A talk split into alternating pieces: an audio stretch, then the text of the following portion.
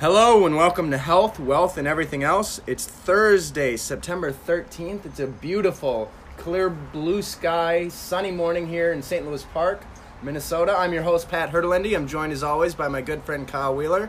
Kyle, how you doing? I'm doing great, man. One of my the most uplifting parts of the podcast is hearing that that I'm your good friend. You're my good friend too, buddy. And it is beautiful outside. Uh, people with your squash and pumpkin spice lattes, put it away. I don't want to see it. I don't want to hear about it. Um, not because I don't like it. I am not the Grinch that stole fall, or however that goes. But what I do know is that in three months you're going to be complaining that it's winter and uh, fall is what comes between it. So let's enjoy the nice warm weather while we have it. Um, sure, you, we got our sweaters on in the morning, but let's enjoy the 75, 80 degree weather that's coming today. Uh, it's a great day. Oh, yeah, it's beautiful. And can we settle down, people, with the celebrating Halloween and Yes. the beginning of September? Like, Yes. that's the end of October. It's one day. Can we chill out for a second? Like, it's all right. It's still sunny out. Leaves are just barely starting to change color. That'll happen. Just be Yes. patient. Yes. Uh, so today we're coming at you with the first installment of our new macronutrient series. We're gonna include uh, four macronutrients in that, which are protein, fats, carbs, which are the three macronutrients, and then we, for the purpose of this series, are also including water because it's so important. So today we're uh, gonna focus on water itself. Most of us have heard that tired old saying you need eight cups of water a day, but what does that really mean? We want to bring you some concrete info, some real uh, uh, solid information that you can go off of in your daily life. Uh, everyone knows water is important, but we want to illustrate some of the harmful effects of dehydration. Chronic dehydration uh, can lead to headaches, trouble sleeping, uh, fatigue, decreased uh, muscle performance, a lot of other things. Uh, Kyle's got some great info for you right here. Well, yeah, I mean, and you guys know that those things are important, but you know, you probably just kind of glance over hearing that, uh, and I'm guessing it's because you don't. Nothing really truly stands out to you as a major problem of what he listed out. And my argument is, as a coach and, and person that's been in this industry a long time and has heard over thousands, over well over a thousand different people's scenarios and what they're dealing with, is you just don't even recognize it. You're so used to having your headaches, your normal amount that, that you always have, and having the energy levels that you've always had, and muscle fatigue and recovery and joint pain, like all of the stuff that he mentioned, you're you're you're used to what you've always had. And so what I'm here to what we are here to tell you today is you can have it better. Um, and it's not just feeling better, because in a minute we're going to talk about how you can perform better and get better results out of exactly what you're already doing, but just get a better dividend out of it. So, um, yeah, that that's a that's a point that I want to drive home. So so while we're going through this podcast today and we're talking about the importance of water, um, I want you to consider if you are wanting to feel better or get better results. And if, if you can say yes to either of those, then, then listen closely. Yeah, guys, we really want you to think about that. So we're going to talk a little bit about the performance now. Uh, if you're working out, you're performing a high intensity workout, water is really important. You're depleting your water supplies through sweat, through energy dependent reactions that your body's using to uh, create fuel so that it can perform these explosive movements. So if you have less water at your disposal, if you consume too little water, your body is already at a uh, deficit going into this workout, and it's going to drain itself throughout the workout. So you go in with a deficit, you leave with a bigger deficit, your performance is affected, your overall life is affected. Um, it's really like a compounding interest type thing where you put money in a bank, you save it, it builds up over time off of each increased balance. With water, it's like that except reverse. You go into it with a balance, you decrease it, you're not really replenishing it up to that full level again. You do a workout, you decrease it some more. You're slowly just um, decreasing Yeah. your water supply and then your body gets used to it so it's used to it your body's great at adapting to really stressful situations so it gets used to having less water and uh, while your body can adapt that's not necessarily a good thing we want it to remain properly hydrated so that you can have these performance uh, proper performance because you're trying to get to your goals and you don't want to set yourself up uh, behind the starting line by being properly uh, or by being improperly hydrated. 100%. And so, like, let's break that down to what that feels like for you. Um, you know, Pat talked about how your body adapts, and god dang, does it adapt. Um, so, you know, three weeks into your workout, you should be starting to see amazing results, right? Um, you probably are starting to. But while at this point your body should be performing at like an incredibly high level, you're gonna start finding that the workouts are actually not getting that much easier, and maybe they're just getting harder uh, because the way that your body will adapt is to tell you you're tired sooner, to shut down earlier, to perform less, and to recover um, and basically build less as well. So, like, water is about making you feel better, but also getting the better results. And so, we really, we really, I think now want to talk to you guys about like how you can know if you're getting the right amount. So, like, what the recommended amounts are uh, based on, and here's some key factors, guys uh, gender. Uh, age is, is somewhat of a factor, but mostly gender um, and and body weight. You know, and of course you could get really specific, but we're gonna we're gonna keep it on on those two. Uh, obviously, the more uh, body weight you have, uh, the, the, more water that your body needs. Um, and then you know males do need more than females. I think that's really tied into the body weight thing. And then I guess if I could introduce a third factor, it would be your activity level. I think a lot of people understand that.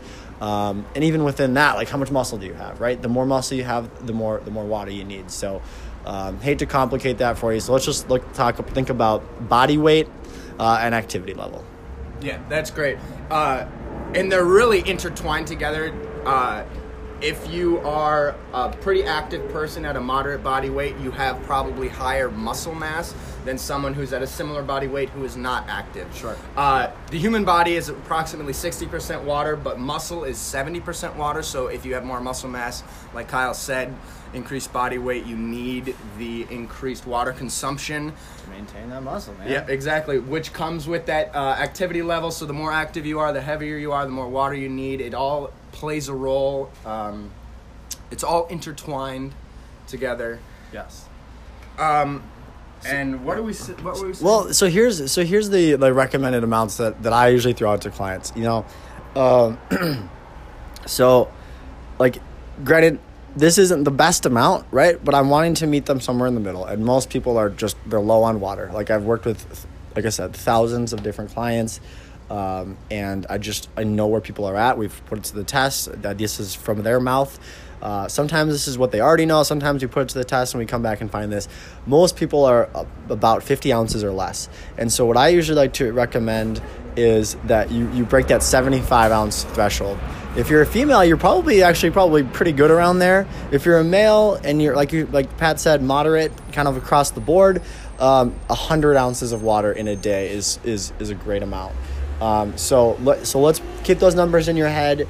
If you're more in the moderate zones for like you know your, your body weight and your activity um, and all those types of things, then you're you know and you're a female, then 75. If you're a male, gun for 100. If you're not there yet, just start working your way up. Make a goal that's a little bit higher than what you already are, and uh, and start seeing just how that how how differently you feel.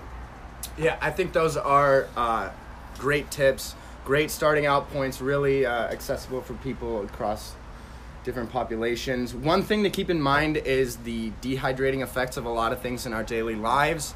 Uh, everyone loves coffee. Kyle and I each have a cup of coffee yep. right here. That morning cup of coffee gets you going, but it also really dehydrates you. That sleep you get overnight, you lose a lot of. Uh, usually, people lose about one to two pounds of body weight overnight. Oops, so let's pause. So you you sleep all night, you get up in the morning, you drink a bunch, of, like two three cups of coffee.